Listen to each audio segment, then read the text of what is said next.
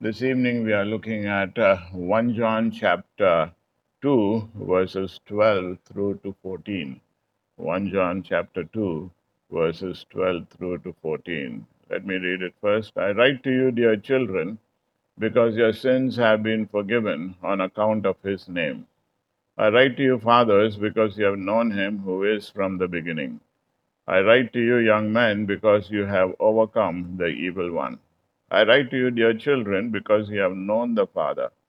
I write to you, fathers, because you have known him who is from the beginning.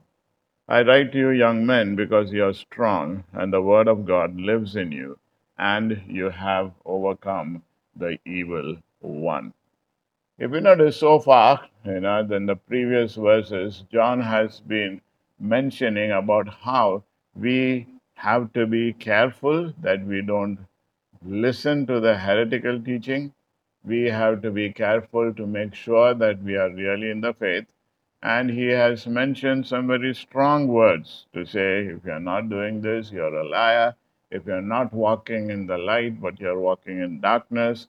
And you know, just before you know this verse, you know, he spoke about you know how you know one example of how we are walking with him is obeying the commandment to love one another. Now, all this may have sounded uh, you know, a little scary for some people.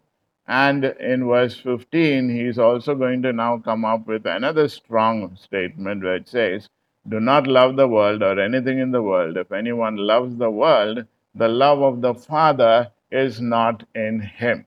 So all these uh, you know, statements are very, very strong statements. You know. So, you know, before he speaks about you know the love of the world, and if we love the world, then the love of the Father is not in us, he inserts, if we were to say, this short section to encourage those who may have been troubled by what he had written. And John wants his readers at whatever stage they may be in their Christian life to look back on what God has done in their lives and to ensure that their faith is definitely authentic. So if you notice, you know, uh, he is speaking about you know, three groups. You have children, you have young men, you have fathers. He is primarily speaking when you're thinking about these three groups. He is not speaking about age groups, obviously, but he is referring to maybe their stages of spiritual development. So he's saying, okay, I've given you this example of how you must love one another. That's the commandment that God has given to us.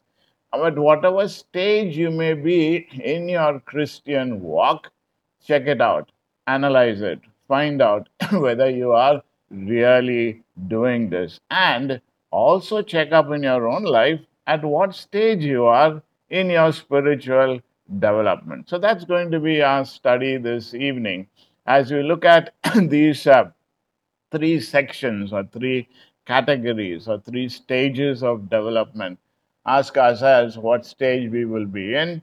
And also, when we are looking at these three stages, let us not also say, oh, I'm in the you know, father stage, so what is spoken of for the children or the young men doesn't matter to me, or I'm in the young man stage, so what is spoken to the fathers doesn't matter to me. No, no.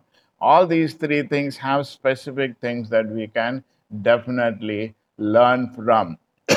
and also, we must understand when he is using these terminologies of uh, family members, he is reminding us that the body of Christ is actually a family of brothers and sisters, spiritual fathers and mothers, with Jesus as our elder brother and God as our father. So, when he has spoken about loving one another in the family, now immediately he's speaking about family, children, young people, and fathers. So, he's writing over here and saying, I write to you, or I am writing to you in the present tense. You know, it's like a word of encouragement to them. And I'm sure each one of us would always like a little dose of encouragement, isn't it? Oftentimes, when we think about Paul and Barnabas, Barnabas played such a key role in encouraging Paul, standing up for him. When the others in the church refused to believe him, he was the one who was willing to vouch for him. So, John here is giving this uh, a message of encouragement to any of his readers to say, hey, if you are going through situations in your life when you are wondering, do I really belong to God? Have I really made a commitment? Again, the same thought ensure that your salvation is real, that you have you know, met with the Lord. So he starts off by saying, I'm writing this to you to little children, to little children. Children primarily because if we have been born into his kingdom, then we are called as children of God, isn't it? So this is why he's saying, okay, the first step to understand whether you are a part of the family is to find out whether you are a child of God, whether you are a child of God. And uh, this word that is used here for uh, uh, little children is a word that we will use maybe for uh, as a nursery term for a very small child, but also it is also a term of affection used by a teacher to his disciples. Okay, both these aspects are there. It is used for a you know, a person who is a very small child, you know, maybe two years, three years old, you know, but it is also used as a endearing term. Jesus used this word, you know, for his disciples. Now, when you're speaking about this word, then, okay, we must understand that what John is saying is that since these things are true of you, okay, what I'm going to write, this is why I'm writing this so that your assurance of faith that you really belong to Him would be deepened, would be deepened. So that's why he says, I'm writing to you, dear children. You know, if you're, if you're a part of the family, if you have made a commitment to God, then he says, Your sins have been forgiven on account of his name. This is the sign, if you were to say, or this is the assurance more than the sign to acknowledge that if we have been born into God's uh, kingdom, if we are a child of God, then John assures us that our sins have been forgiven, completely paid forever. The penalty of our sins have been paid, and we can be eternally sure, assured of our salvation. The interesting thing about this word that is used here for have been forgiven basically conveys the idea of uh, hurling away or to put it off. Okay, like you know the scripture would say, as far as the east is from the west, so far has He removed our transgressions from us. That's the understanding that God has removed our sin, forgiven our sin, thrown it off, you know, taken it off so that we are not you know, in any contact with it at all. And the tense of this verb you know, is, a, you know, is the present tense, which indicates that these sins were forgiven at a certain point of time in the past. Okay, because of what Christ has done for us. As a result, since He has paid, since the sins have been paid for, they have now been hurled away so that we don't have to pay for it anymore. Perhaps you don't feel like God has forgiven you all of your sins. But remember, it is not about how you feel, but what God declares, where He says, Your sins have been forgiven. Why? Not because of your performance, but because of His name's sake. His name's sake. Because of Jesus. Remember on the cross, know, when Jesus said, It is finished. Primarily, we have heard that you know, understanding of that phrase so many times. It's a accounting term, it's a legal term to say, you know, it has been paid in full because of His sake, you know. So our forgiveness in His kingdom is not dependent upon our performance, but because of the event that God did on the cross for us. Now, Satan will repeatedly come to accuse us and condemn us for our sins. But this is where we, as little children, as an, as an individual who has first come to know the Lord, maybe you know they'll be struggling in assurance of salvation as soon as they fall into sin, maybe they think it's back to square one, so they need to start all over again. Here, John is writing and says, Hey, no, no, your sins have been forgiven. Once you have become a child of God, as far as the east is from the west, so far has He removed your sins. And that is the assurance that God gives to us. And that's the assurance that God is giving through John to his readers. It is interesting again how Spurgeon, Charles Spurgeon, the famous you preacher, is quoted as saying that he was so sure of his salvation that he could grab onto a cornstalk and swing out over the fires of hell, look into the face of the devil, and sing, Blessed assurance, Jesus is mine. When the storms of life, the winds of trouble, the sea of discomfort, and emotional agony seem to overwhelm, we have to also be able to sing with the songwriter. Our hope is built on nothing less than Jesus' blood and righteousness. We dare not trust the sweetest frame, but wholly lean on Jesus' name. That's the assurance that John is giving to us this evening. If we are a children of God, then he is saying, Your sins have been forgiven because of his name's sake, because of what he has done for us on the cross. So we can rejoice this evening. Then in verse 13, he says, I'm writing to you, fathers, because you know him who has been from the beginning. I'm writing to you, young men, because you have overcome the evil one. I'm writing to you, children, because you know the Father. So he's now introducing fathers over here. Now, mature Christians in a society like that which John addressed would be called as a father, a senior person, a senior person. And the characteristic of fathers is knowledge and the fruit of experience. Okay. So here, when he's speaking to the fathers, he's speaking about those who have both maturity as well as authority. And they are the elderly people because of their experience, their maturity in Christ, not the chronological maturity. They are not fathers because of their seniority. They are not senior citizens in that sense of the term, but they are mature in their spiritual walk with God. They have a deep communion with God. So he says over here now, I write to you, fathers, because you have known him who is from the beginning, because you have known him. He's speaking about this word know, not just a head knowledge, but a experience, a personal experience. And that is how maturity comes in. Maturity does not come in because of our knowledge of God maturity comes in because of our relationship and our walk with God. And this word know is a very intimate word, you know?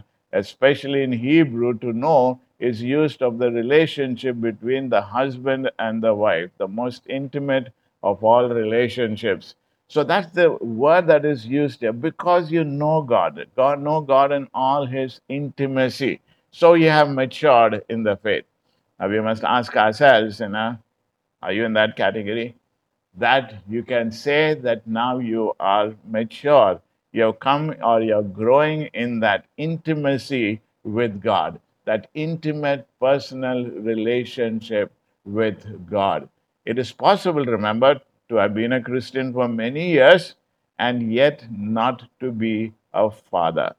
Also, when you're thinking about a father, we are also thinking about you know, being able to reproduce. Okay, so John is speaking about a mature person who has known God, got into a relationship with God, in an intimate relationship, and is now able to reproduce himself or herself in the lives of others. So, this is why he says, You have known him who is from the beginning. Ask yourself this evening are you in that position?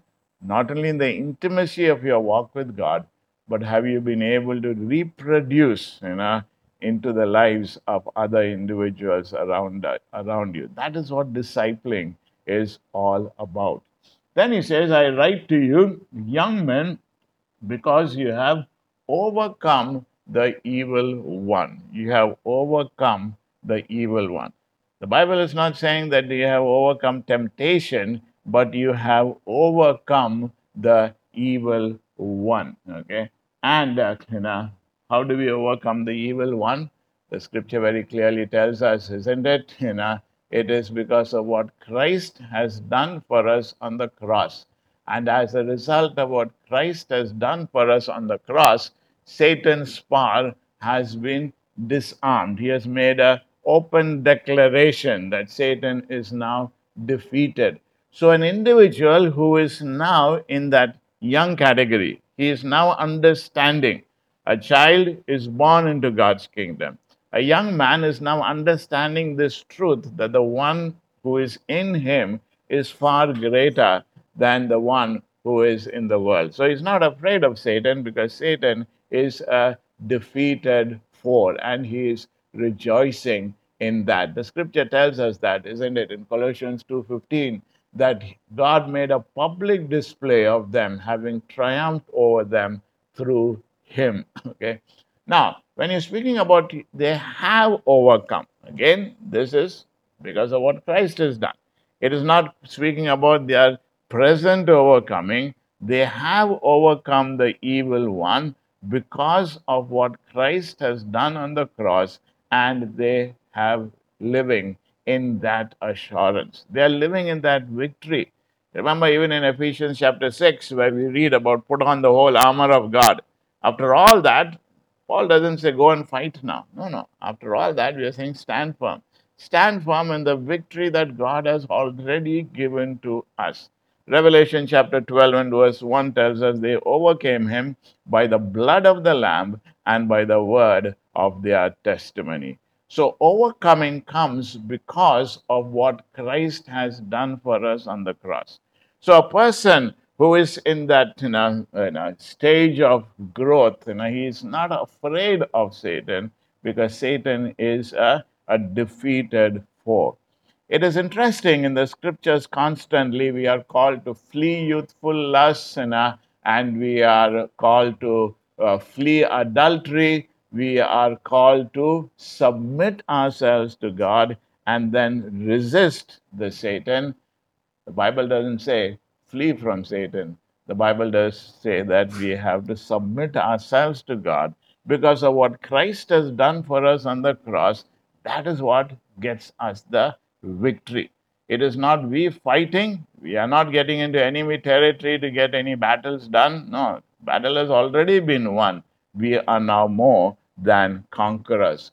And it's interesting, the word that is used here for, uh, for this know, is uh, they overcome. The Greek word is anthistemi, you know, and you remember, you know, we use the word antihistamine, you know, which is basically putting a block. We may take it for allergies, you know, we take that medicine. So this word anthistemi, you know, basically speaks about opposing, resisting, just as much as you will take that know, uh, medicine when you're having a cold to put a block for those viruses. Similarly, here you have overcome, you know, you have put a block, you're standing face to face with the adversary standing your ground because Christ has set you free. That's the assurance for the strong young men. And young men are often speak, spoken of as individuals who are out in the battle, who are you know, the victors. But here John is saying, how do you get the victory? How can you be as strong as a, as a young person? It is primarily, again, because of what Christ has done for us on the cross. You have overcome. Then he says, I write to you, dear children, because you have known the Father, because you have known the Father. Now, this is you know, a slightly different word that he uses. You know, he is speaking about now not a, a, a child, you know, like two to three years old, but now he's speaking maybe a person is, you know, you know, in their teens, if you were to say, you know, a child who is young, you know, who still needs a little more of training and discipline. But he's saying over here, you know, you have learned this, you know. He says, you know, I'm writing to you, dear children, because you have known the Father. You have come into a personal relationship. You are growing in your walk. So I'm writing all these things to you. What I'm writing to the young men to be strong, to stand firm, to be overcomers, I'm writing to you so that you understand what's coming up. What I'm writing to the fathers, and I'm writing so that you would understand where you should be headed for. So he says, I write to you, fathers, because you have known him who is from the beginning. Who known him who is from the beginning. Again, the word that is used here is primarily speaking about the close intimacy. So if you notice, you know, so many times he reiterates this truth of knowing Christ. So as much as he spoke from the negative aspect of if you're not doing this, then you don't belong to God, you know, you're not walking with him. Now he's speaking about reasons by which we can know that we really belong to him, that we have known him, we have that intimacy. But it is a growth process. So he says, check out where you are in your growth process and where you should really be heading for. Throughout history, God has had his uh, strong young men. So, strong young men, if you notice, he says in the next verse, I write to you, fathers, because you have known him who is from the beginning.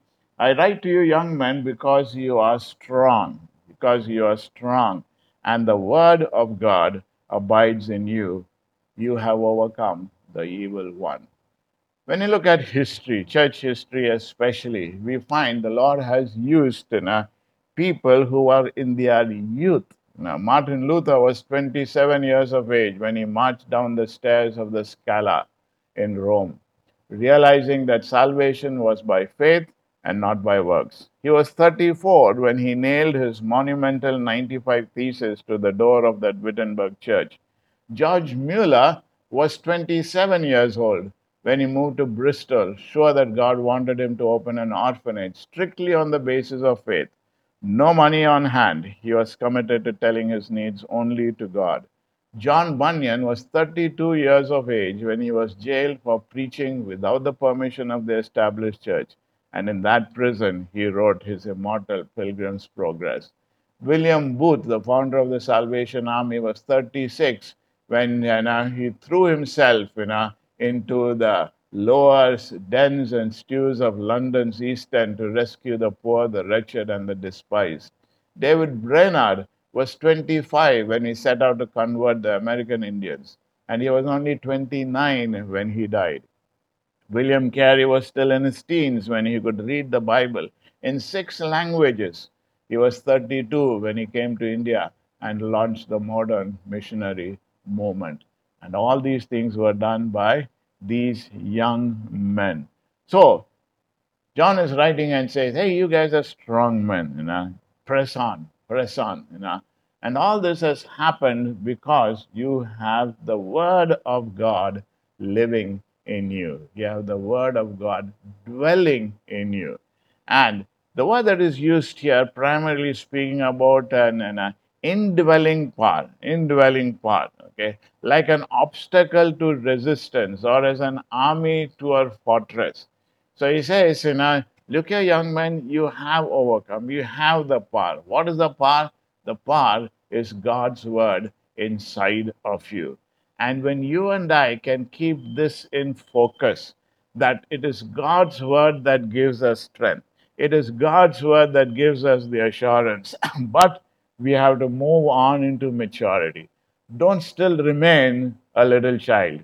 Move on, become a strong young man, overcoming evil one by virtue of understanding, you know, what Christ has done for us on the cross, defeating Satan. Move on further, become fathers and mothers, reproducing yourself you know, in the lives of other people so that they will be able to disciple others as well. That is the maturity that God is looking for. And if this growth process is there, you know, if you notice, we would often say, isn't it, if a child is not, you know, uh, growing, not taking the first steps, not eating, not moving, you know, parents are worried. You know, the natural growth process of life should be there. If a child is still crawling at 20 years of age, something is wrong. So, if you are, say, I know the Lord, if we say, I'm a follower of Christ, but these things are not visible, your life is not matured in you spiritually. Physically, maybe growth, but spiritually, no growth. You're not able to reproduce yourself in the lives of uh, others. You, know. you are not able to study the word and have the power of God for yourself. If these things are there, then the Lord says through His word, check it out. If these things are there, then also it's an assurance that there is life in you. Because where there is life, there is definitely growth. Let's bow our heads in prayer together. Our Father, we thank you for your word to us this evening, encouraging us to know that our faith stands firm on victory ground, stands firm on the price that you paid on the cross, stands firm to be assured that our forgiveness has been there because you have removed our sins, hurled it away. And Father, we also thank you this evening. You have shown us of how you want us to go on into maturity. Father, we pray that we would never be satisfied to say, Yes, I know you. Yes, I've received you into my life. But Father, we pray that we would have this intimacy that you want to have with us, that we would be individuals who are willing to give ourselves into the lives of other individuals so that they too can be brought into maturity. Work this out in our lives, Lord, we pray. We thank you for this time. In Jesus' precious name, amen.